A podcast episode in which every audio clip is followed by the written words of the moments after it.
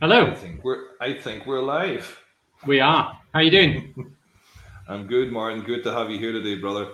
Um, I just want to check in uh, with everyone. Welcome, welcome, welcome to another episode of. Uh, you guessed it. We're back again. Our essential conversations and well-beings, and um, today we've got a special guest. We have a special guest called Martin, and uh, you know we're going to explore many many landscapes today. Um, but we're going to, we're going to, Martin has had quite a journey. You know, he's uh, he's hit rock bottom and was moments away from blowing his brains out, and his dog came in and saved him just in the in the nick of time. And then now, seven years later, after exploring many different types of healing practices and and and being on a on a, on a really uh, interesting, life changing journey. He's here with us, and at the moment, uh, Martin is a mental health writer. Uh, he's just popped an amazing podcast, and his mission in the world is to invite, invite, and invoke people to come alive and to uh, die happy. Yeah, who doesn't want that, right? Yeah. And uh, right. you know, and preferably uh, not too soon either. So, Martin Yeah. here, welcome, brother. thank you, thank you, Nigel. Thanks for having me. Really, uh, I've been looking forward to this. So thanks very much. Yeah, man. It's uh, when I have a man coming on the show called Martin O'Toole, it, it brings me alive. I don't know what it is, but your name just uh, kind of tickles the back of my heart, man. It's like it My middle name's Michael as well. So actually, a lot of people think you, Martin Michael O'Toole. Where are you from then? And I'm like, well, I'm actually from England, but yeah, I do have Irish family. yeah. Yeah. There's something ancient about that, but yeah, man. I'm really curious to know a little bit about you know like what. Let's get started. Something. Let's find a point to get started on. You know, like where. Tell me a little bit about you know the journey that society had you start to partake in that we all sometimes believe is the journey you know the journey towards success and finance and entrepreneurial sort of uh, and so what happened and tell us about that journey and how it slowly you got there and then it maybe wasn't how it was how you thought it would be tell me a little Yeah, bit that's how, it. all, how it all got started That's a good question. Well, I um, obviously I won't go right back to the beginning of childhood, but uh, but I my mum was a, a teacher, primary school teacher, and my dad was a salesman, and he travelled around uh, all of England with a car boot full of toilet seats and uh, shower heads and pipes. He was, he was basically selling um, gear to the to the plumbing merchants of uh, the UK. So he was out. He was around. He was out a lot. He was out and about a lot. And my mum was obviously working as a teacher, but she was also um, sadly an alcoholic, um, wow uh, and, and a pretty a prolific alcoholic. You know, she would uh, she would drink a couple of large bottles of Lambrusco wine every night, and that, and that was going on from my whole existence as far as I could remember. So it was it was something that my brothers and I were very used to, or sadly became used to. And I guess there wasn't a lot of money in the house. Um, and by the time I got to 17, I I couldn't wait to leave. You know, obviously it wasn't a, it wasn't a great environment, unfortunately. So I left, and my older brother had already left and had it in his mind he was going to be a successful entrepreneur, and he actually was for a for a good while. He had a great business, did really well. Um, and I left with the same view. My younger brother was the only one who went to university, so he went off and trained to be a lawyer. And I, I suppose there was a drive uh, very early on for me that I wanted to have a different life. I wanted to, to be happy, be happy. Um, and and hey martin um, uh, let's come back to the drive to be happy but i'm curious about what you were wanting to get away from. Like what was that experience like for you to have a mother? So a mother who's an alcoholic is a mother who's not so in touch with herself or in touch with uh, your heart or having an interest in in in you in a way that would be you know like uh, intimate or so i'm really curious about the, the sort of like what as you went through that journey of being in that environment of a certain kept hungry in many on many levels i'm imagining and please correct me if i'm wrong Um, No, no, you're right. like, So what was that that you were that, that you wanted to get away? Like how were you as a man, as a young boy at that time? Like what how how did, how did that impact you? Or are you aware of how that impacted you? Yeah, no, that's a that's a great question. So um, I think with hindsight and of, of a lot of healing, uh, it's it, it's now clear to me I, I was lacking I was lacking uh, lacking one th- one main thing, and uh, I had an abundance of the other. So the abundance was drama. Uh, I was surrounded by dramatic events, uh, a lot of shouting, uh, a lot of unpleasantness, a lot of bizarre events. Um, as as is the way, and I'm sure anyone watching or listening to this would be able to attest to some of the the oddities that a child uh, witnesses when you have an alcoholic parent. Um, and it's you know it's the sort of stuff that you never want to see a parent doing or being. Um, my mum, bless her, she's dead now, uh, but she was uh, she was another an, an, entirely other creature possessed by the demon a drink. I mean, there's no two ways about it. I'm just conscious my T-shirt says devils, and I'm talking about the demon says no devils in this house. Satan is rude. It's uh, it's a nice happy T-shirt, but um, yeah, it was a very bizarre upbringing, and uh, there was a lot of verbal violence, occasional physical violence, and and a, and a great deal of emotional violence. So, you know, we grew up. Um, our, our informative years, our, our first our first uh, eight years were, you know, it's not not the right place, and you know what it's what that what that does to uh, to a person's psyche. So, and the thing we were lacking, of course, was intimacy. We had no intimacy, yeah. or very very little, and it, and it was a the, the, the catch twenty two shame of it was when my mum wanted to give intimacy. I think there was a subconscious or very conscious element of disgust from us. You know, we because we'd seen her in this state, and, and also we didn't trust her. We, we didn't trust this this woman because we weren't sure which version of her we were going to get.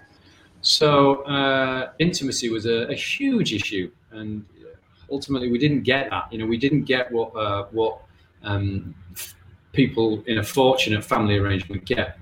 So what, yeah, by the time I got to 17, I'd already been arrested a couple of times. I've been uh, I've been involved in a lot of um, violent incidents.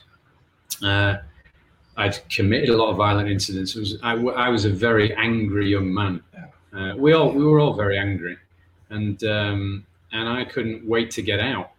Um, but I guess escaping that um, and feeling as though I was escaping it, I, I didn't actually escape anything. Uh, I escaped that household and that environment. But as I learned much much later on in my life, I was by that time carrying a great deal of trauma. Yeah, um, and that affected the way I'm man. Yeah, yeah, it's. Uh, I think it's really um, Uh, to the to the viewers watching. You know, it's it's it's you know what Martin's really highlighting here is when his environment was not responsive and when it wasn't reliable and what happens when we are in non responsive, non reliable, unsafe environments, we learn to either become violent in one of two ways. We either be violent towards the self, where we pull in and, and withdraw and have like a state of apathy, I suppose, where it's like a violence towards the self, shutting down, isolating, pulling back, blending into the wallpaper. And then the other one is a violent towards the world, to others. And um, and people either choose one or the other or both as, as ways of relating and behaving in the world. And uh, yeah, I chose. But I actually chose both, Nigel. Funnily enough, I, I, I, I mean, I'm 46 in November, so uh, self-harming wasn't, I don't think, really a recognised um, condition, was it? To 30 years ago, um, or at least it certainly wasn't discussed. But I, I, had no idea, again, until later later in my life through this journey, I had no idea that what I was doing to myself was self harming. Do you remember uh, tape cassettes? Mm-hmm.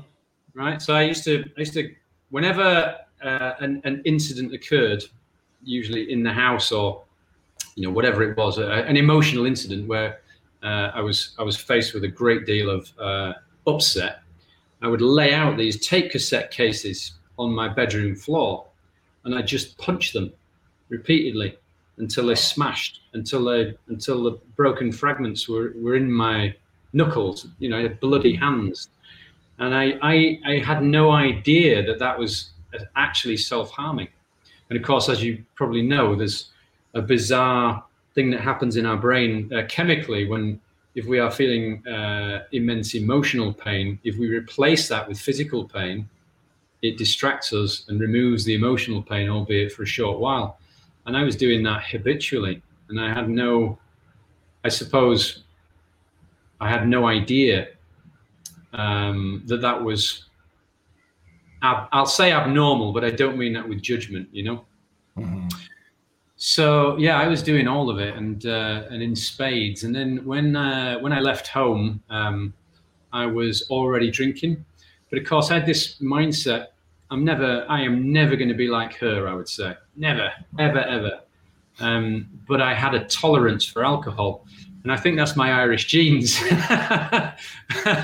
you know, uh, we can drink, we we just can't drink. Uh, so and I, I, I was drinking a lot already. You know, as soon as I was, and then I was into bars and clubs and so on and so forth. And it, but I was a bad drinker then. I was constantly uh, getting into fights and uh, arguments with partners and so on and so forth. And uh, and of course, on the flip side of that, I had for many years. I mean, I, I'm going to go. I'm going to say right up until I was about forty-three. Um, I I could not uh, relate to women. I had a lot of partners. I have two ex-wives, um, unfortunately, um, and I had, a, a, of course, as you might expect, anybody who becomes uh, an addict of any description, um, alcohol, drugs, and sex addiction, amongst uh, many, all sort of come into play. So I had this very unfortunate sex addiction where I now realize I was essentially looking for that intimacy that I never got. Right? And, yeah. and I was seeking it on a, on a very perverse level. And um, so I realized then that I was essentially suffering from, uh, from narcissistic personality disorder of some description. I didn't realize any of that at the time, of course. It's all, uh, this has all come out in the wash. Um, so I had a, a, super unhealthy relationship with women. Uh, and notwithstanding uh, any of that. I had a, a, super unhealthy relationship with with anybody when it came to conflict. Mm-hmm. So I, I, was always, you know, I, I, always wanted to be liked. I was in sales and marketing, so you know, it kind of goes with the territory. But of course, it also goes with with um, a narcissist um, who who's spent their whole life just wanting to be loved. You know, literally just wanting a cuddle. Um, and so I, I, I on on a, on one level, I would get on with everybody, most people. Well, not everybody. I'm sure. I'm sure. No, just definitely not everybody. But um, but I was a, a likable guy. But I wasn't being me. I wasn't being authentic. So I had a I had a mask for every person that I met. You know, and I as I became incredibly um, clever on a on a almost a Machiavellian level um, with these bizarre complexities running around in this fight or flight environment 24 7. Okay, that's that person. I've told them this truth, that truth, this lie, that lie, this lie, and they think I'm this person. Right, mask. And so on and so forth. With dozens, uh, hundreds of people. Um, actually, it was incredibly exhausting. So and I was incredibly um, abusive, not physically. Uh, I was never physically abusive to to a partner, but I was certainly mentally abusive, um, I, and I was a gaslighter as well. Mm-hmm.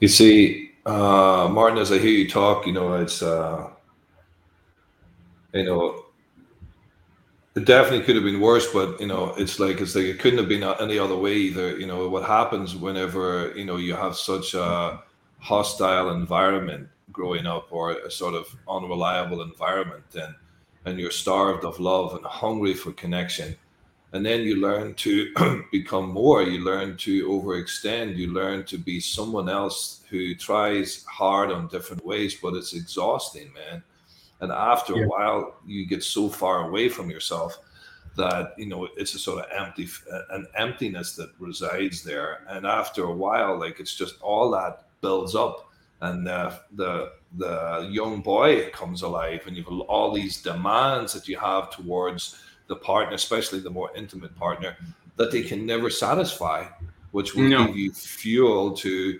to um, you know dismiss them push them away or or I know, pardon my French, like like be a cunt, you know, because yeah. that's that's all that can happen, you know, whenever there's such starvation within the body, you know. Yeah, yeah, and it's and it actually, it's, uh, I appreciate you saying that because for many many years, I just like so many of the rest of us, we we, we see someone behave in a certain way and, and we make a judgment and um, and and often we just decide, you know, that person's a, an asshole mm-hmm. pardon my French.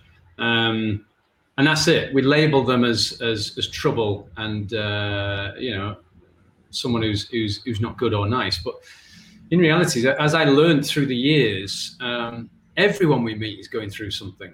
Everyone we meet is born out of something, and everyone we meet, regardless of how pretty the picture of your family was as a kid, you are carrying trauma. We are all carrying trauma. We're built to do so. Uh, there's an argument to say we're here to do so.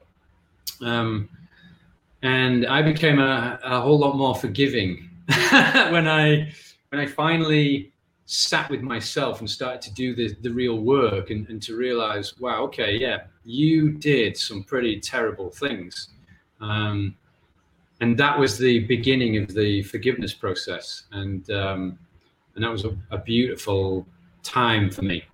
Uh, and it's uh, I don't know how much uh, you've had to do with the 12 steps program, but I actually didn't do I didn't do the 12 steps. Um, I, I, I kind of I did a, a, whole other alternative healing route, um, but I did uh, do some volunteer work at a um, uh, clinic, 30 day rehab clinic, uh, not too long ago honestly, I've, you know, I have I've had over 25 years in the marketing business. Uh, I've, I've been involved with record labels and dating agencies and all manner of other exciting entrepreneurial enterprises. Been all over the world, done some, you know, pretty awesome stuff. Had a very very fortunate time in terms of life experiences, as, as, as much as unfortunate. But the first 45 minutes I did working in that clinic was the most worthwhile job I've ever done.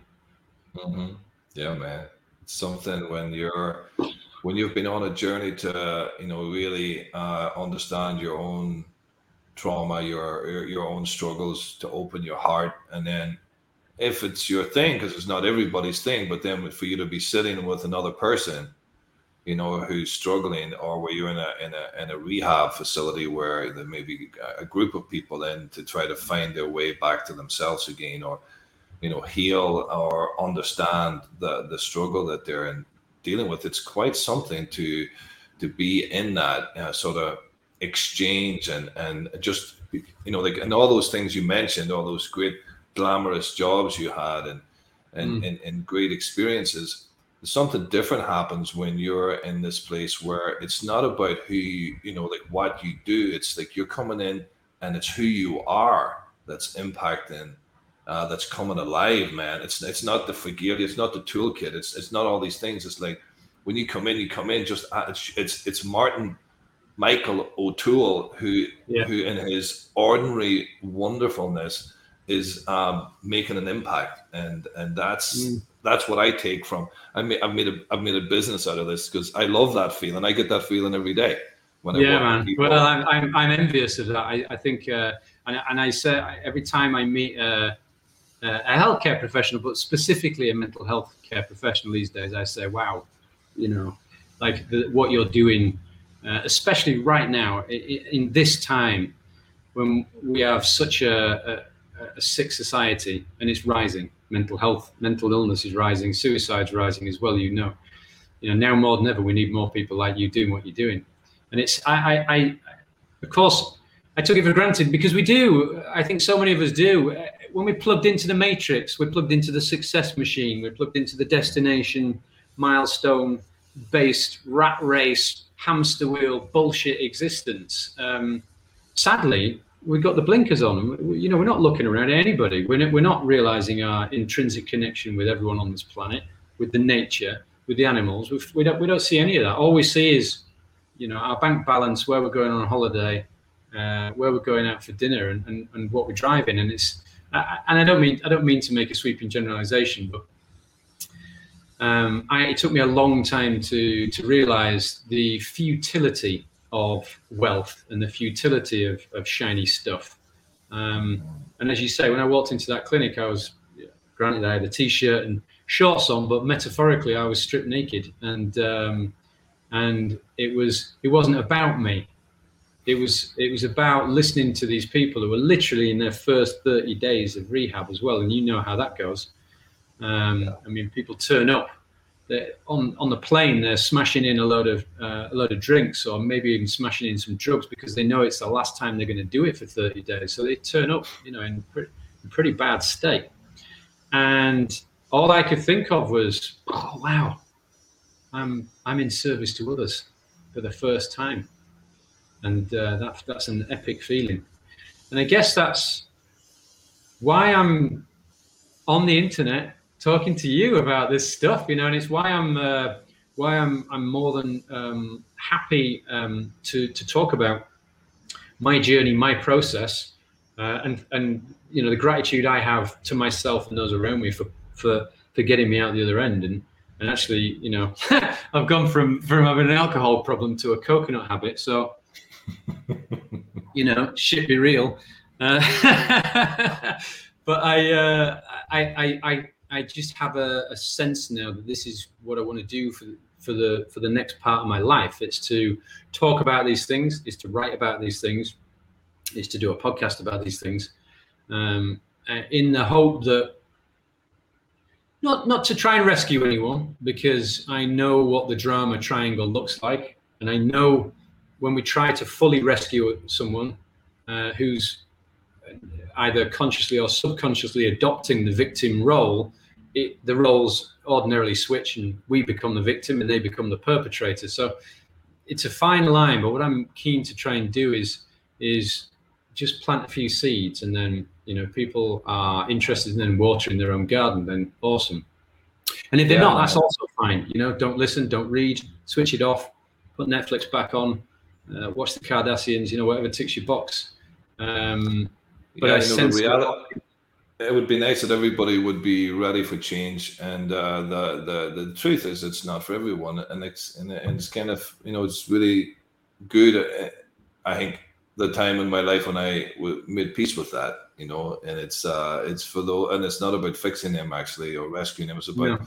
accompanying them, you know, walking yeah. with them, you know, being yeah. Interested, you know, uh, slowing down with them, helping them yeah, come home to some of the disowned parts of self.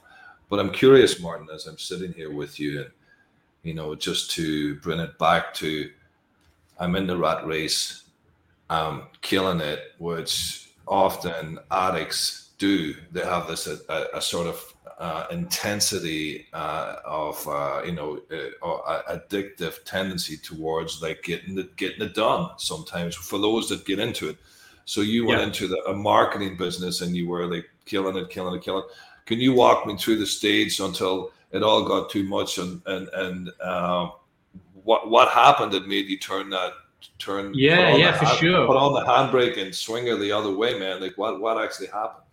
Well, uh, the photo that just came up was um, that bizarrely that photograph is taken in. I'll just come around here so you can compare and contrast. But that photograph was taken in 2011 that guy does not look happy or healthy. Uh, and you know what? He wasn't actually. So I'd had a, a number of things that occurred um, at that time. And I was, yeah, I was absolutely uh, bossing it with a, a, a, that was a new agency with a, a business partner, wonderful man called Don, um, incredible talent, uh, big heart, family man, stoic, you know, and and and held true to his values. Uh, and, and in many ways, it was sort of a yin yang relationship, but I didn't realize I was I was actually suffering from PTSD in a form. And this is self-diagnosed. You understand. I'm not being. I don't wish to appear melodramatic, but I'd, I'd been uh, been living in Switzerland for three years prior, and uh, and had a completely different job. And, and my job was uh, to essentially entertain uh, very wealthy people and uh, and take them through a, a, a, process of opening Swiss bank accounts for businesses. Very very dull sounding stuff, but it was a high end luxury gig, and it involved being drunk out of my mind five days a week, um, which on expenses, which uh, sounds very glamorous. Um, and I thought it sounded glamorous for the first three months, but then I realized it was destroying me and it turned me into a completely different um, creature. And I'll say creature uh, metaphorically, not judgmentally about myself. But so I came out of that. It was a very, um, it was an explosive departure from that business. Uh, and I, I, rocked up back in England, decided to get back in the marketing industry, um, started uh, this business with this, this, wonderful chap called Don. And actually, we grew a, a beautiful little business. And uh, we we created a team who were more like a family. We had a great culture, had a great brand, and people were attracted to the the authenticity of the whole thing. But all the while, I was I was I was back on the drink, and then I was back on the cocaine, and it was the so I'd, I'd had probably three years away from cocaine, and cocaine had already done some significant damage. Uh, hang on, my consumption of cocaine had done some significant damage um, to me and those around me, but this time around, I, I hit it. I, I, hit it hard, and it wasn't. It didn't end up being the the hardest I hit it, but it was definitely one of the harder times. So I was in a relationship I didn't want to be in, um, and regretfully, um, I allowed that relationship to carry on, and I and I married the the, the woman, bless her cotton socks, and um, you know, did not do her any favors at all. Uh, and all the while I was um, drunk and high. I mean, I was I was having all nighters in this office, and I might even do my last line of cocaine at seven in the morning in this office, and then clean up, you know, get rid of whoever had been in this office, and then I'd be sitting at my desk, still from in the same clothes and and uh, having not been home, you know, and then the staff would come in, and I would have to just like pretend to be this this normal guy and I was doing this repeatedly on a regular basis. And I was working hard, so we were we, we were bossing it. The agency was doing really well, and uh, and unfortunately, I ended up um, having an affair with one of our employees, um, and I lied to my partner about it. And I lied repeatedly to my partner about it. That was the that was probably the biggest thing. So we uh, parted ways. Uh, that was ugly, as uh, those sort of things are. And um, and then I think I went to another agency, and then uh, eventually started. Then my mum died, and we can come back to that. Um, and then I started another agency. And through all of this stuff, um, I, I, would already had two breakdowns where my depression was getting lower and lower and lower. But on the on the other side my alcohol and cocaine consumption, subsequently my you know social life was doing this. Mm-hmm. So people, everyone around me thinking, you know, life and soul of the party. He's fun, isn't he? Um, but I was becoming more and more depressed and and um, more and more hateful of myself. Not, I didn't ever say these things to myself, but I now realize that I'd I, it, I'd fallen out of love with myself a long, long time ago. In fact, had I ever loved myself consciously in my adult life? Um, and that's a big question we all have to ask ourselves ultimately. So I got to the point um, in I was in London in 2018, 2019, another breakdown, everything going crazy um, all around, lots of problems. Um, and I had a, a, a, good agency, lots of great, lots of great staff around me. But again, I'm I'm seriously hitting the drugs. Well, actually, I stopped. I stopped drinking in.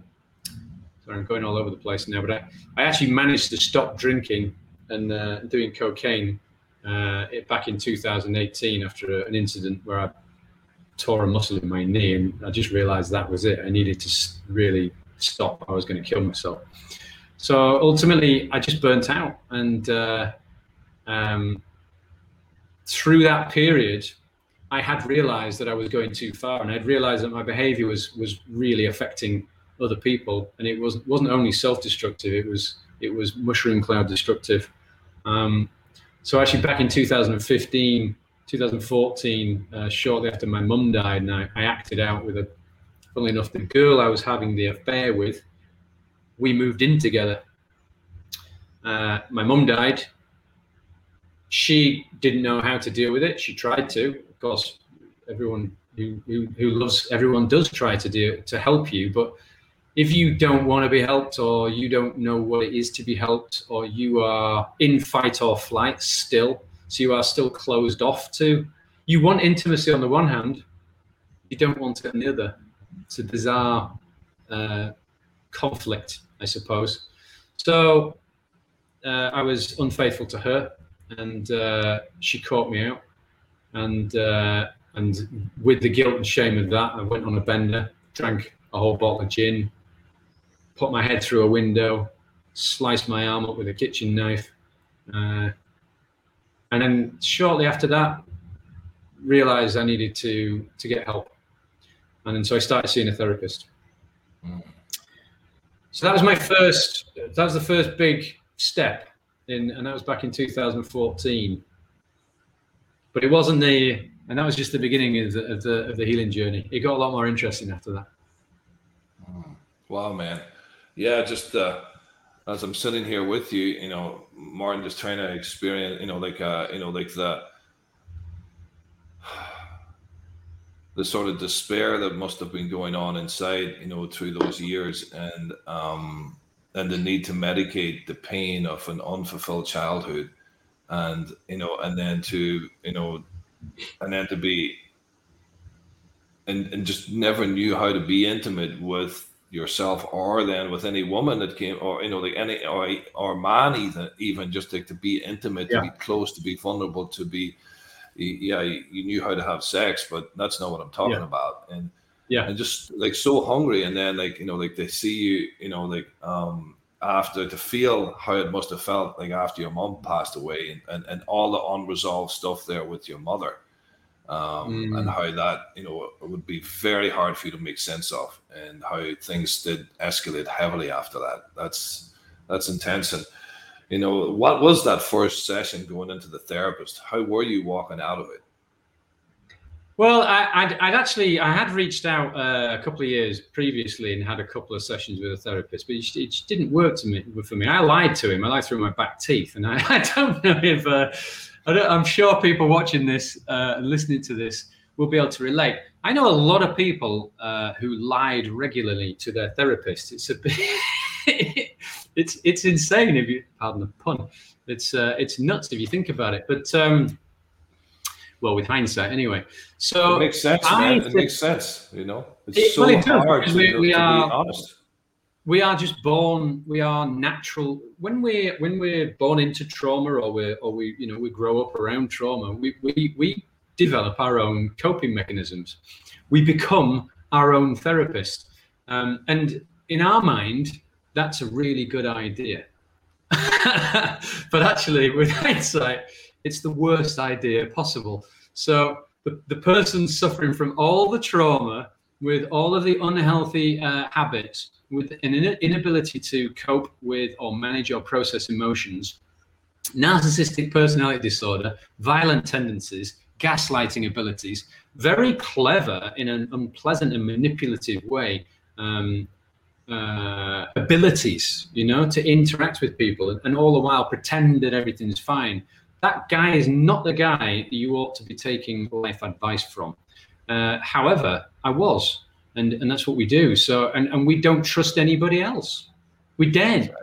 We don't let anyone else in. We we built a castle, and we built a moat, and we built walls like that. One of those amazing citadels in the Lord of the Rings movies. Um, yeah, nobody's getting through. Nobody's getting in. And of course, ironically, nobody's getting out either. Um, so, yeah, so we lie. And um, I said to this guy, he's called Michael, uh, and I'll never forget Michael. This this guy was uh, he's he's he's in that you know he's in the he's in the the story. He's in the healing story uh, right at the beginning of it. And I said to him, "This is only going to work for me. I'm very pragmatic, so this is only going to work for me if you explain the science behind it. I don't you know don't go into the full on." Uh, neuroscience and physiology of it, but this, he was a uh, he wasn't a psychiatrist; he was a therapist. So he said, okay, I can do that. And um, so every time, you know, I would sit in therapy and you know what it's like sitting in therapy. You know, I'm sitting there quietly, you're sitting there quietly. I'm, I'm thinking you go first, you're thinking you go first. we might spend 10 minutes not talking um, until I finally give up a nugget of some incident that happened in this week or or some thoughts I've been having or something that triggered me or whatever that starts the therapy conversation. But at the uh, during and at the end of every session, Michael would explain to me some of the basics. So we would. So he taught me about fight or flight. Uh, he taught me um, to see that my perception of intimacy was sex, as you just highlighted earlier on. I uh, naively thought that sex was intimacy, um, which is why I was going around having a lot of it. Um, it never occurred to me for a moment that sex was, yes, it's a part of intimacy, but it's certainly and arguably not the most important part by a country mile. Um, so he taught me about intimacy. Uh, he taught me about uh, neuroscience and neural pathways. One of the things, certainly from my perspective, I, I can't speak for anyone else, but as you go through years and then decades of, of this self-destructive, self-sabotaging behavior, there does come a point where you you there's there's an added dollop of despair, and that is when you you tell yourself it's too late for me to change. I've been doing this too long. I'm a fuck up. Uh, I'm I'm I'm you know I'm ruining people's lives, and I can't change it. And even if I could change it, there's too much spilt milk under too many burnt bridges. Um, so, and that certainly happened for me. Um, and so one of the things we, we did a, a lot of work on was was discussing neural pathways and and how we can change the pathway any anytime we choose and start sparking and creating new neurons. And uh, but I, I lied to Michael as well. I uh, he I would turn up strung out quite often. And I would talk about having a heavy night and he he he knew. He asked me a few times, "Do I need to be worried about this? You know, do I need to be worried about your alcohol and drugs?" No, no, I've got it all under control, Michael. It's fine. You know, as we do. So I lied to Michael as well because I was still lying to myself. But but I will never forget and uh, and will always be grateful um, uh, for those sessions because it was it was the beginning. And despite me then after a couple of years stepping away from that, telling myself I'm cured, and then spiraling into some more mad stuff. Um, it was certainly the beginning, and uh, and and I've had a I've had a holistic healing journey. Um, so I've had that whole sort of traditional therapy uh, thera- therapy um, aspect that we've just discussed, but then I took on a later on I, I took a whole new route, which I'm sure we'll come on to. But it it was when my mum died. Um, of course, she died an alcoholic, and uh, that triggered a lot inside me. It it triggered this. Um, it triggered all of that emotion that I'd suppressed. You know that movie that um, Indiana Jones movie, Raiders of the Lost Ark. Remember that? Yeah, I know it well. Yeah. So, who doesn't know that? Da, da, da, so at the end of that movie, the ark gets put in a crate and it gets put on a shelf on a load of pallets, surrounded by more and more racks of shells, more and more crates. And that's it. And actually, the, closing frame is the, the, this scorching occurs around the sides uh, around the side of this box because there's something locked in that box that ain't going to be locked in a box and stuck in a warehouse. Well, that's what I did to my emotions, you know, uh, and all of my traumatic events. That's fine. Chalk that, put it in a box, stick it on a shelf, close the door of the warehouse. And when my mum died, man, the roof like caved in on the warehouse, and uh, I don't know, there was a small explosion, and boxes just popped out everywhere. And uh, I'm going to leave the, the, the, warehouse metaphor now. Um, and I suddenly had to start. Uh, my shit was everywhere. My emotions were everywhere. The, all of this, you know, these things were just sort of staring at me. But they were staring at me um, in a way that because I was acting out, so I was being even worse. I was amplifying my behavior even worse than I had before. Um, and ironically, the death of my mum was the beginning of my rebirth. The cycle of life. It's funny like that, isn't it? Yeah, man. Like, uh, you know, this, you know, it's wow. Like, uh, you know, just uh, what a pivotal guy Michael was as I'm as I'm feeling into that. And like, when did the wheels start to fall off the the the, the sort of bus? Uh, you know, after that, like, what was it that got you into? What started? what was the next steps of where there needed to be more intervention? Well, I'd also, um, amidst all of this, it's a complex tale, so we won't go into too much of it. But um, from 2010, 2010, I'd actually been a confidential informant for Her Majesty's Revenue and Customs Service. Uh, I'd been working in the tax planning industry, and I was essentially, as it transpired, manipulated by an undercover clandestine unit uh, of Her Majesty's Revenue and Customs Service, who did a great job of convincing me that um, we'd all broken the law and we'd all we were all going to go to prison for a long time. And if, if I didn't help them out, i I could do 10 years. So I had this uh, this thing, you know, this burning secret. Uh, I wasn't allowed to tell anyone. I wasn't allowed to tell family or friends. Um, and I was warned that I would be arrested at some point. There'd be a raid. Uh, I wasn't even allowed to discuss my informant position with the arresting officers because they wouldn't know who I was. And I wasn't allowed, expressly told I wasn't allowed to discuss it with my therapist. Um, and now, like in those days, you know, you've got a you've got a small idea of what was going on in Martin version 1.0's brain, but he wasn't thinking straight in any way, shape, or form. So in those days, you know, these people would tell me this stuff, I just believe it, and uh, so I just got on with that. So I didn't discuss this for a great, great deal of time with my therapist. And actually, when you think about it, it's grossly irresponsible of a government official to to say something like that to someone who's admitted they have a drink and drug problem, which I did. Uh, and you know, they could see that my mental health was slipping. I was having clandestine meetings with these people, surveillance and counter surveillance and all sorts of mad stuff. Anyway, we can talk about that in another podcast. But um, I had this weighing me down. And, and, and of course, I had informed on some people very close to me. So I had that guilt uh, as well. Um, and, you know, they, they'd done, they, would had their fair share in, in our fallout. You know, we'd all, we'd all done things to hurt one another. Um, we're all co-responsible. We, we must, we must always accept co-responsibility for, for events like that. We can't ever say it's one person's fault. Um, I can't remember who said who it was who said to me, but there are three sides to every story. There's your side, there's my side, and there's the truth.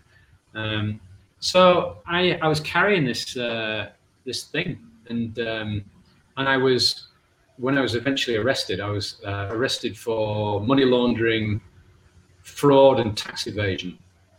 Big stuff, you know, like dawn raid, stab vests, cops everywhere, six hours in the cop shop.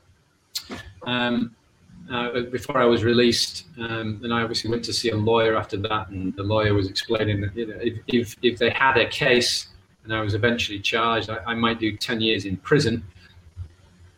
And for someone who was living a life of attachment, literally a life of attachment, it was all about the brand, the stuff, because I didn't have anything else. There was nothing else. Martin really was a an empty shell. Um, that that that became too much. So carrying that, carrying this shit with my mum dying, carrying this awareness uh, of guilt and this this concept that I wasn't ever gonna get out of this. Um, one night I found myself with a, a loaded shotgun in my in my mouth, um, and I was, you know, like seconds off blowing my brains out. Um, I'll never forget it. You know, I I had this beagle. I had a, I had a puppy. She was relatively young, um, and she just there she is, bless her, Macy. Last night a beagle saved my life, uh, and she uh, she just sort of kicked the door open and sort of wandered in and just sort of sat there and just gave me this look, and it was essentially, really, you know, like who's going to feed me, and uh, and I, I think at that point I, I well, she stopped me, and, and I think uh, she talked me out of it without even saying a word, and um, and that was that dog and I wound up having uh, a phenomenal relationship. And I know it might sound bizarre to people who don't love animals or, or see their their sentient uh, being status, but you know, I'm here to tell you that uh, that some animals uh, are, are you know they have emotions, they have feelings, and they have a, they have a, a wonderful intuition and and a healing power. Uh, and actually, Macy taught me how to how to love unconditionally. Um, so we had this epic relationship, that hound and I. Hey Martin, uh, just uh, just for the viewers here, like I, I, really just want to take a pause on that because like wow, like what a significant moment in your life, you know, and and for the viewers out there who life is burdens are building up, stresses are are coming in on you. You're starting to feel heavy, depressed, overwhelmed by work, uh, in a relationship that's not working. You know, like really struggling. Um, so you know, there's there's a lot of people in the world, especially at this time in in our lives, where things are very uncertain, and a lot of people struggle with uncertainty, uh, and sometimes. Um, suicidal iterations or you know sort of uh, thoughts come into people's minds. I'm curious about as you talk about it now like what were you trying to kill in that moment that was that's, a, hard. that's a great question. And actually also thanks for thanks for pulling me back there. I i often talk about these events um, without the gravitas they deserve, um, primarily because I've gone through a healing process. So, so yeah, I, I hope no one thinks I'm being um, crass when I discuss suicide because it's a serious matter. Um, I wanted to, I wanted to kill the some versions of me. I think, with hindsight, there were many, many versions of me, and none of which uh, I liked. Um, and I think I've got to the stage where I didn't like any of Martin. I didn't like any any version of Martin I could possibly conceive, and even if I could conceive getting past an inability to uh, relate to women, or or I could be less uh, violent in my language, or I could be more um, adult uh, in in dealing with conflict in business or with friends. None of which I could do, by the way. I was terrible at all of that. I would throw hand grenades over my shoulder and, and just walk out of the room and leave everybody else to deal with the aftermath. I was a terrible, terrible friend. Um, so I, there were no versions of Martin I uh, loved, and there were certainly none that I particularly liked. And even if there were, and even if there was just one sort of waving his hand up, um, he was probably going to prison for ten years anyway. So I just wanted to blast all of all of Martin away, and I couldn't see past um, I couldn't see past any of that. It's interesting. I had a I had a friend. Um, he was a really good friend actually, and I was a terrible friend to him. He was called Rob, and uh, back in I knew him for a long, long time in in uh, Leeds in the UK, and and Rob suffered from clinical depression, um, and he was you know he was doing his bit to deal with it. I hope he doesn't mind me mentioning that. Um, he was he was he was depressed and. Uh, and he tried to talk to me about it. I remembered, I have remembered, you know, he tried to talk to me about it a number of times. And I had absolutely no empathy whatsoever for him. Because for me, I wasn't depressed. You know, I was fully functioning. I, well, I was high functioning, right? Um, and I'm thinking, you know, you seem to have had a great life. What are you complaining about? I've had, I've lived the life of ten men. I used to say cockily, um, and most arrogantly. And so for me, depression didn't exist. Fast forward to that moment, oh man, you know, I couldn't, uh, I couldn't get out of bed in those days. And and again later in my life in London, I couldn't get out of bed.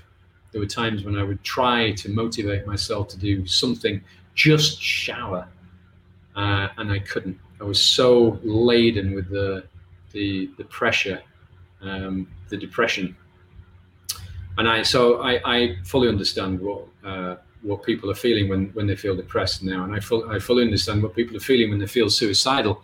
And for the record, since we're on on the podcast talking about it, if anybody is um, considering anything like that, please, please, please, just give yourself a moment, take a breath, and reach out to somebody, even if it's uh, somebody you don't know, like a total stranger. If that makes you feel more comfortable with doing it, speak to a total stranger who's not going to judge you. If you feel like you, you're going to be judged by anybody else, pick up the phone to a stranger, grab a stranger in the street, but don't fucking kill yourself. Because honestly, nothing is that bad. And I and I know like people will be going, people who are feeling that way will be thinking, yeah, it is. You don't understand. I do. I absolutely do. And, and I also understand on a more intrinsic and metaphysical level now, nothing is that bad.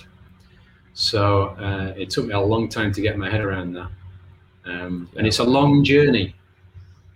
You know, healing is a long journey. There's no silver bullet. You know, there's no silver bullet. We all have a different pace. We all have uh, different modalities that work for us. Uh, but I guess the fundamental thing is we all have to want it.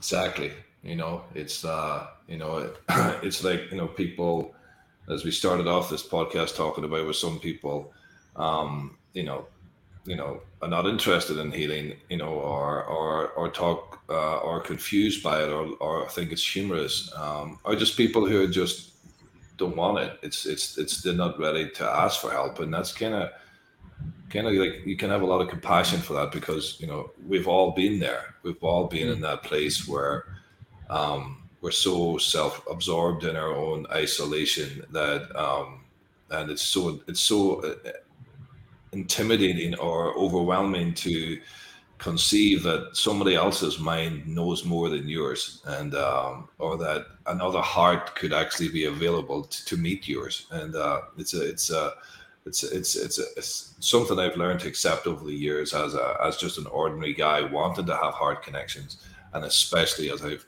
learned to become a therapist over the years to really meet my clients and really redefine what it means to to be with them uh, and let yeah. go of the idea that sometimes people come to therapy don't want to be fixed and uh, definitely do not uh, want help and and and and that's you have to allow time for that you know? It's like that's part of it. Yeah and it uh, and i i would imagine it's occasionally frustrating in in your shoes doing that because having having sat in on the other side and having these you know often amazing breakthrough moments with with Michael, my therapist. But then on the flip side of that, yeah, he wasn't stupid. This guy was an incredibly intelligent man. He knew I wasn't being honest. He wasn't going to press me on it because, like you, he knew if I wasn't ready uh, for that level of authenticity or to open that door, whatever that door may be, then I don't think there's, a, there's much of a point in forcing it. So, and this is a this is another leads me on to think about another thing a lot of us, we have this in society, we have this um, savior concept. You know, we've grown up. I, I obviously the, the, hero's journey is intrinsic in all of us. It's in our DNA, isn't it? And of course, it's in the movies we watch, in the books we read, and the plays we go to see, and so on and so forth. So, and we have uh, uh, we across history lots of uh, high-profile saviors, but I, I, I do wonder if we've got to the stage as a, as a society where we expect to be saved, we expect to be rescued, um, and actually we're looking to uh, healing professionals to do all of that work, and and that's why we do check in to see a therapist with less interest in in whether or not uh, we achieve it. I, we just go to therapy, um, and the reality is I, we're not taking responsibility, uh, and I and I think this was a fundamental thing for me anyway um, in my healing journey was to finally open up all of those dirty boxes from the metaphor earlier on and sit with them and literally sit in the searing pain of these events and these feelings and these emotions not to turn away from it not to do a line of cocaine, not to smoke a joint, not to smash in a bottle of whiskey, just to sit in the pain. But in that, in that like beautiful, and I say beautiful, it's bittersweet um, experience, I was then able to see the imper- the impermanence of these feelings. To you know, to sit with that pain, but just to sit with it and watch it the way you would watch a flame in a fire. Well, a flame in a fire changes, right? It's impermanent, just like everything, everything in the universe. In fact, the one universal constant is inconstance. Hey Martin, when how did how did that happen for you? How did you or what what came together to help you feel safe enough to sit in amongst your your pain and suffering? Well, it came. It actually came with a complete removal uh, from my environment. So, uh, as you know, I'd uh, I'd had all of these. I had all of these legal issues. I've been carrying this this thing, this uh, sword of Damocles over my head for ten years almost, uh, facing um, potential uh, criminal action. I hasten to add, by the way, they never did charge anyone because the whole thing was, well, frankly, corrupt. But I should be cautious about what I say. Um, and uh, I was never charged, and, uh, and the whole thing went away. But but they never bothered having the common uh, human courtesy to tell anyone that. Um, so we all had to carry that stress with us for a number of years. But it it, it actually culminated in uh, I got a random email from my brother, uh, my younger brother, who I'd not seen for eight years. I'd worked with him in Switzerland. He was part of that explosion that I created. Um, I thought I'd never see him again, and he reached out to me and uh, randomly sent an email that said something like "Long time no see. Is eight years long enough?" At which point I'm like, "Whoa!" And uh, but there was something very different about him, incredibly different. He was calm. He was loving. Uh, he was uh, philosophical with his tone of voice, and he invited me to to meet him. And I went to meet him uh, in uh, Lisbon, in Portugal, for the weekend. Just went out for dinner with him, uh, and uh, and we had a lengthy chat. And through that discussion, he, he caught up with me about what I've been up to. I caught up with him uh, we talked about my mother's death. He wasn't around for that. You know, we'd all fallen out as a family, and we didn't. We, we tried to track him down, but we couldn't track him down, so he missed that whole thing. Uh, and then during the dessert, he says to me, uh, "I know you informed on on us," and uh, you know, I spat the apple pie out or, or whatever it was. Checked my chest for laser laser points from some sniper rifle or something. I'm kidding. Um, and uh, and then I was forced to have this this conversation, this face to face discussion with the brother who I'd betrayed eight years wow. previously, and I'd wow. carried this this this toxicity within me, and I I didn't know what to say, and he just said, "I forgave you years ago," and man, that just that just opened my heart. Um, I'd been sober for a year anyway, so my my body was clean, cleaner. Uh, my mind was certainly cleaner, and uh, that was the beginning of a of of, of an ex- a, a fantastic and a very beautiful healing journey. Um, and so, fast forward, he sort of supported me uh, through uh, my depression. I'd, I'd been blinded. Um, in 2015, I was assaulted by a, a chap who's who's guilty. Oh, there we go. Yeah, that's like a couple of days after. Again, super drunk and super high with a fractured eye socket and uh, a, an eye that didn't work. And again, I co-created that. Granted, it was a sucker punch, but uh, had I not uh, stolen his girlfriend from him, that's dramatic. I met his girlfriend. She was unhappy we got together. I shouldn't accept all the responsibility, but uh, he took it very badly, uh, as you can see from the photo. So my brother helped me through that this process, and he was he was a wonderful counsel, and, and he'd, he'd, he'd undergone his own journey. And it's not for me to discuss his journey, um, but he'd, he'd, undergone a very powerful journey, and uh, and he was able to help me. And I'll never forget this. I, I, I, in a moment of despair through that process. You know, fast forward a few months.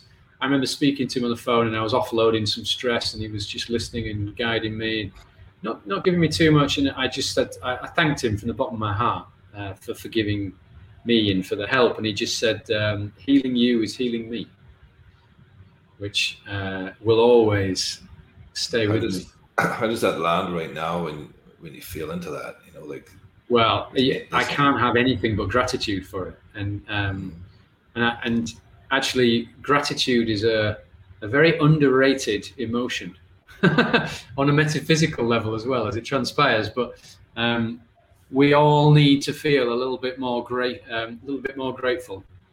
Yeah, well, with Martin, as you talk as you talk about that, I, I I feel the gratitude, but I feel something else, way a bigger wave as I hear you talk, and it's like for the first time you're not alone in your family. You know, it's like you know, like like like, like it's such a it's such a devastation to hide, and it's not it's, you know it's oh it's kind of fun to hide for a while, and it's a devastation if you never get found, and you just got found by your bro and uh, Yeah. and there's something about that that's essential for the people listening you know sometimes families break down they become estranged or you just be like meet up at you know a, a seasonally at different and nobody knows anybody. Nobody shares deeply with one another.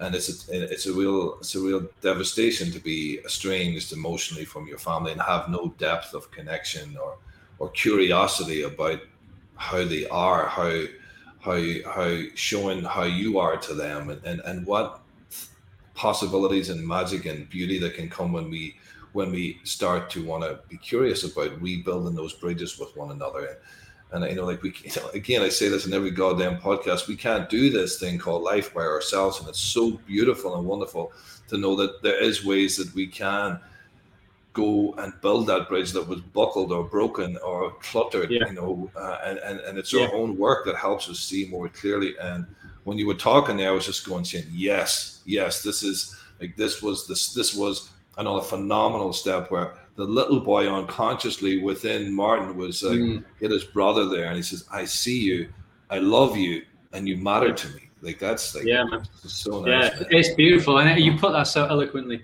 Yeah, you're right. I, I mean, not to not to do a disservice to my dad or my older brother, because actually we all got to we became a tighter unit after my mum died. But we still we we never, as a trio, we never fixed any of our our our, um, our trauma. Yeah, We, we never really discussed it. it.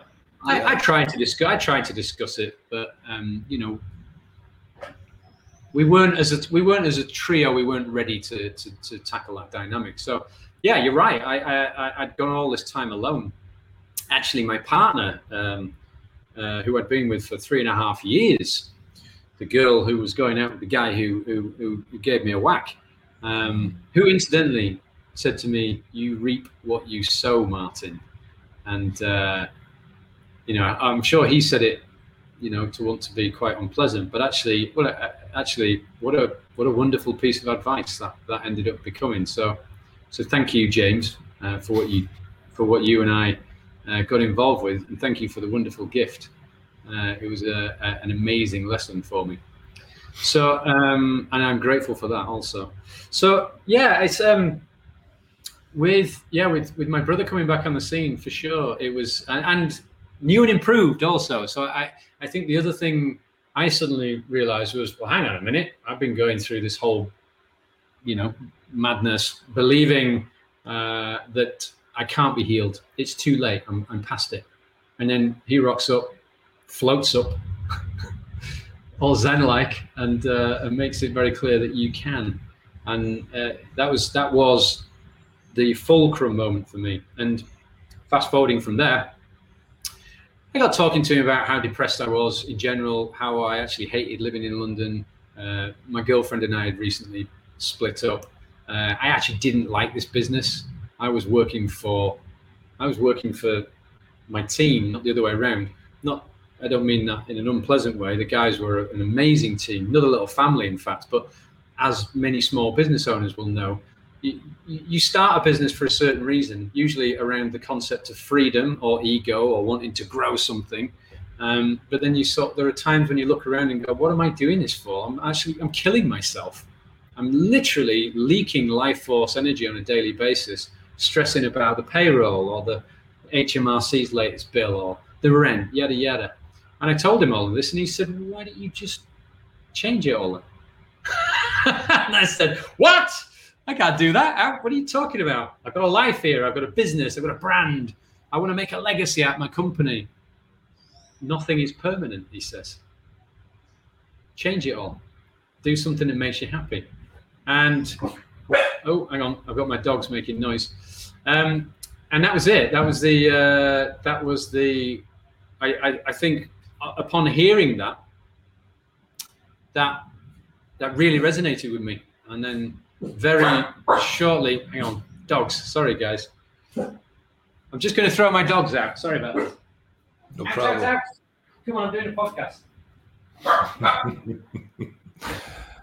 yeah, so sometimes it's a friend, sometimes it's a brother, but uh, you know, it's, it's where you know if we let get closer to people, or we be vulnerable with them, or we allow ourselves to to to move towards another, and sometimes and we borrow their minds for a moment, or we get we allow ourselves to get close enough to be impacted by their mind or their heart it can you know instead of being lost in in, in our own pinball sort of uh, isolated mind of our own sterile sort of uh, landscape of uh, neurons that are outdated uh, and we can have a new experience. We can have wow like this that's possible is, is that really possible yes it's possible. And then this is what's got martin going now because something's happening when he's having this conversation with his brother um, yeah part, definitely part, and, and well shortly after that i uh, well shortly after that i did my first ayahuasca journey uh, which i would say was uh, the life changing moment. Uh, obviously, I've already said, oh, I had this journey and I had that journey, and that was life changing. Well, this this whole life journey uh, never stops, and learning never stops. So this was, uh, yeah, meeting the, um, the, the grandmother ayahuasca and and Wachuma doing plant medicine journeys that absolutely changed my life um, and gave me a phenomenal amount of healing.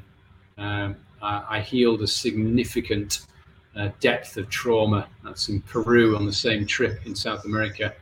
I was in I was in Peru in the Sacred Valley. I I was in um, up in Cusco doing the, the Inca trails, working with shaman, uh, and then we we shuffled off down to um, Brazil to the jungle, uh, hung out with this uh, uh beautiful beautiful tribe called the Noquequin, or the the um, well, the Noquequin, that's what they're known as, or the Catuquina, that's their other name.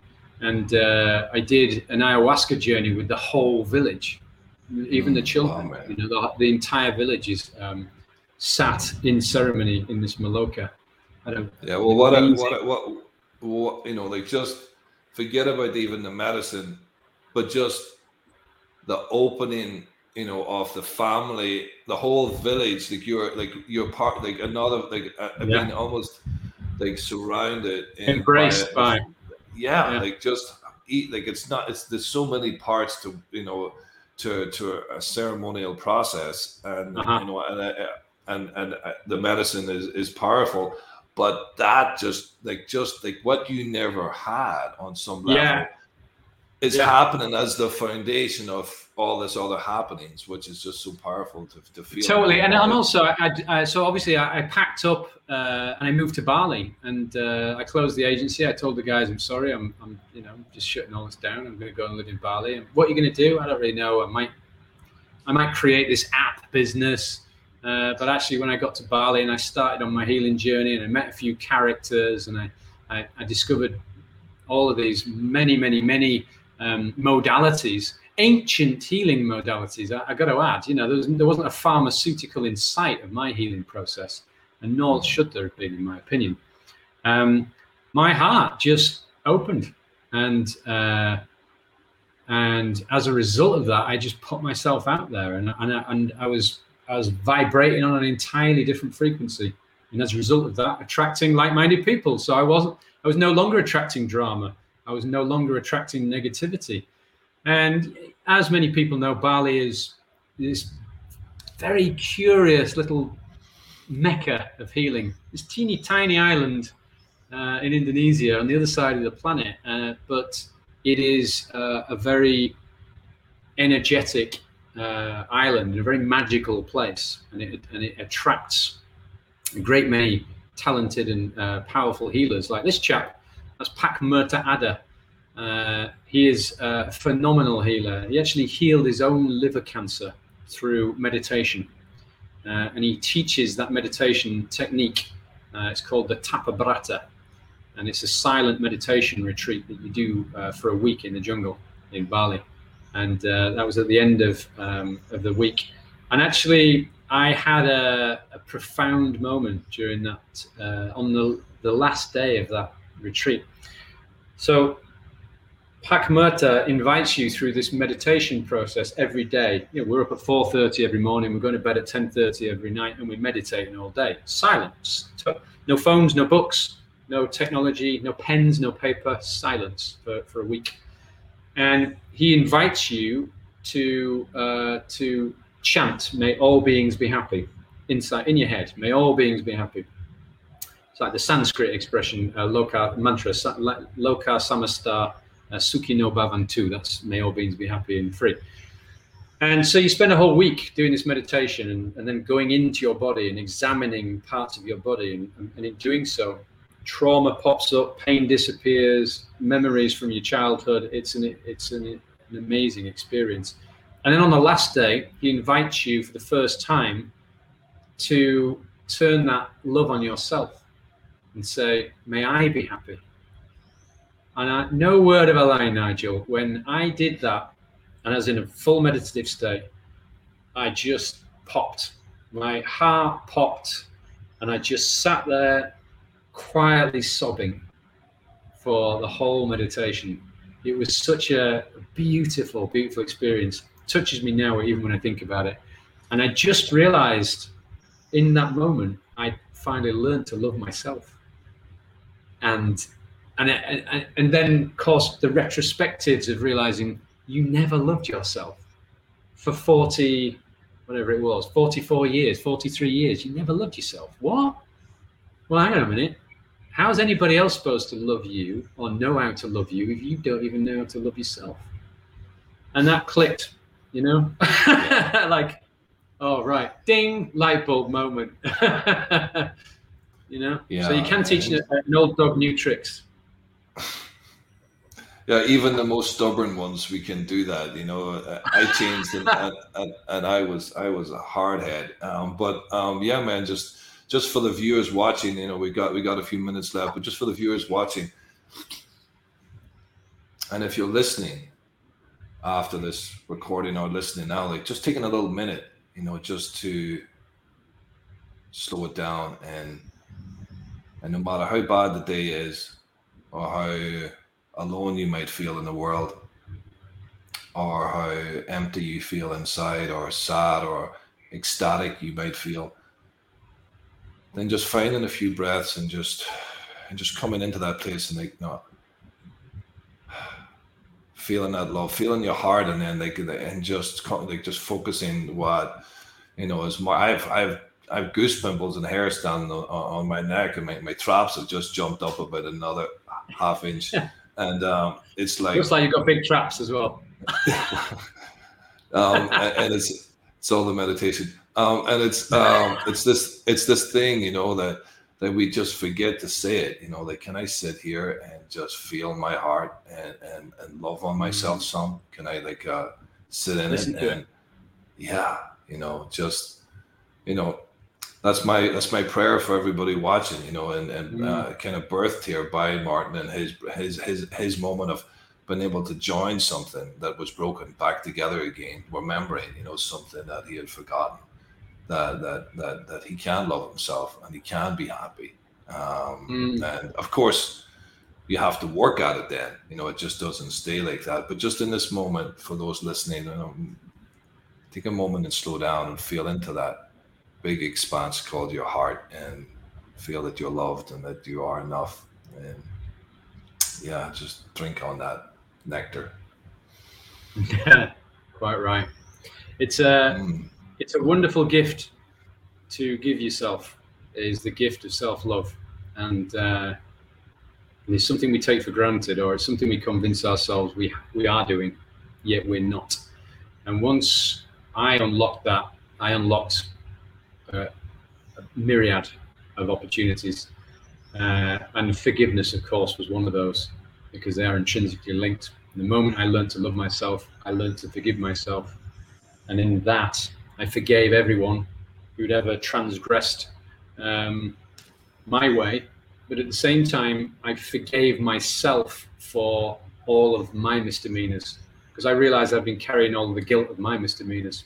And actually, that is forgiveness. And we forget, we, we often we misinterpret the concept of forgiveness.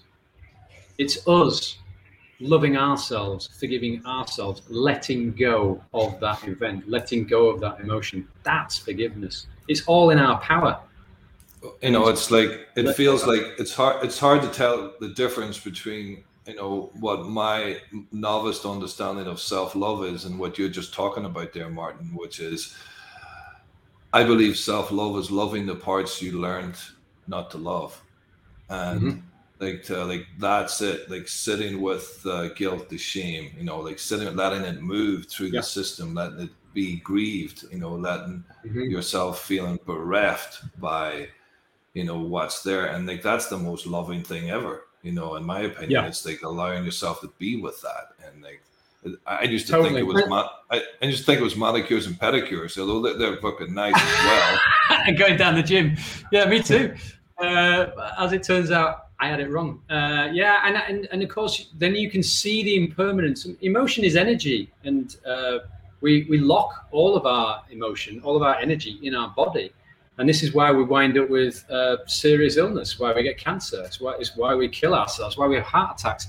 It's we are locking an, uh, an event uh, a negative energy inside our body, an emotion in our body. And the moment we, I think for me, I totally agree with you what you said about self love, and, and I, I, will add, uh, for me, self love was uh, unconditional love for myself. That's the purest form of love, in, in my opinion, is unconditional love. Um, and I finally had it for myself, which was, you know, pretty good going milestone after 43 years and it, and it opened up a it opened up a, a, whole host of opportunities and different energies and different people. And now I've got a wonderful partner, Jules, uh, who actually uh, agreed to marry me a few weeks ago, and she's a, wow. a yoga teacher.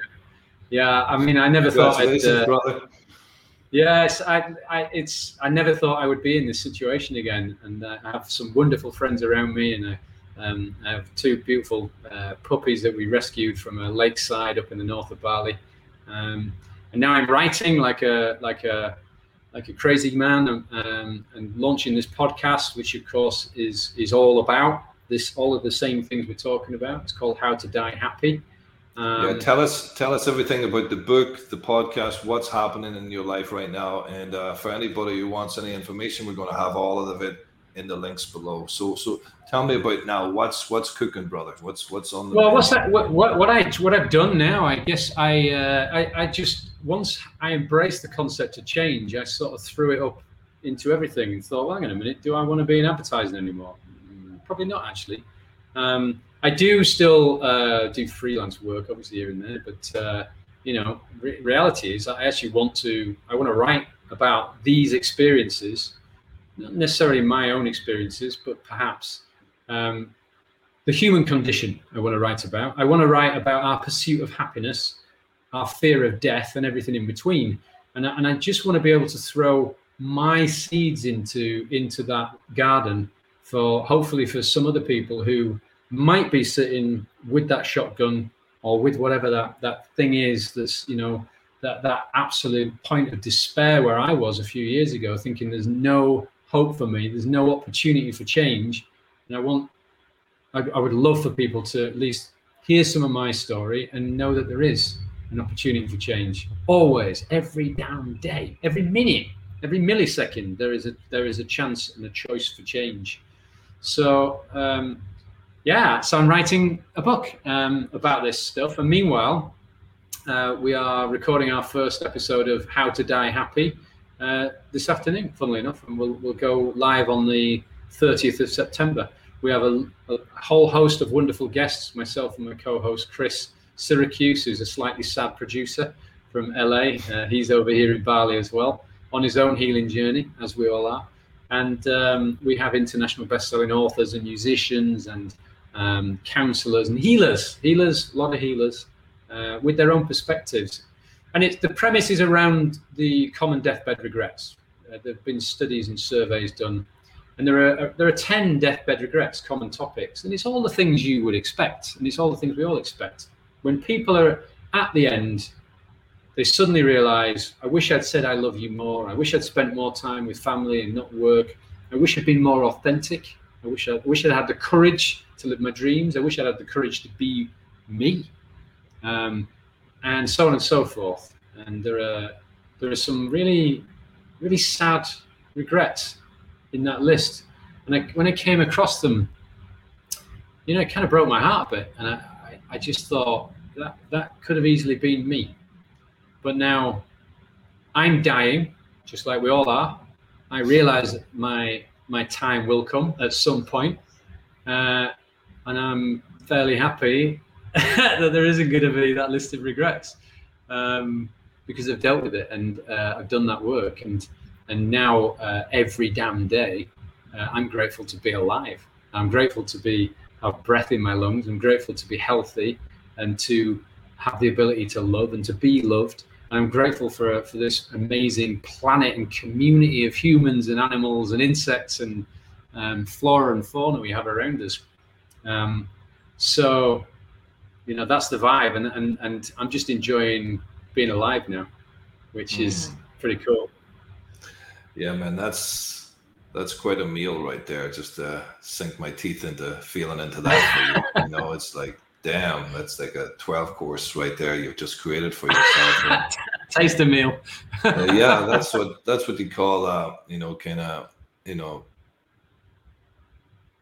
when you've been so deeply starved in your childhood to re-find a healthy hunger for life and and and, and not to be continually reenacting the starvation and uh, the the courage it takes to be able to do that. You know, and just as we come to the end here, um, Martin, you said something powerful earlier about you know if you're feeling um, suicidal and just reach out and talk to somebody, even even a stranger. So just I suppose I'll ask you the same question again, and just like for anybody watching who's struggling in life in any regard, you know, whether they're depressed, suicidal, lost, stuck in a job they don't like, in a relationship that doesn't work, an addict, uh, someone who's um, in, an insomniac, or someone who's chronically ill or chronically sick in some way.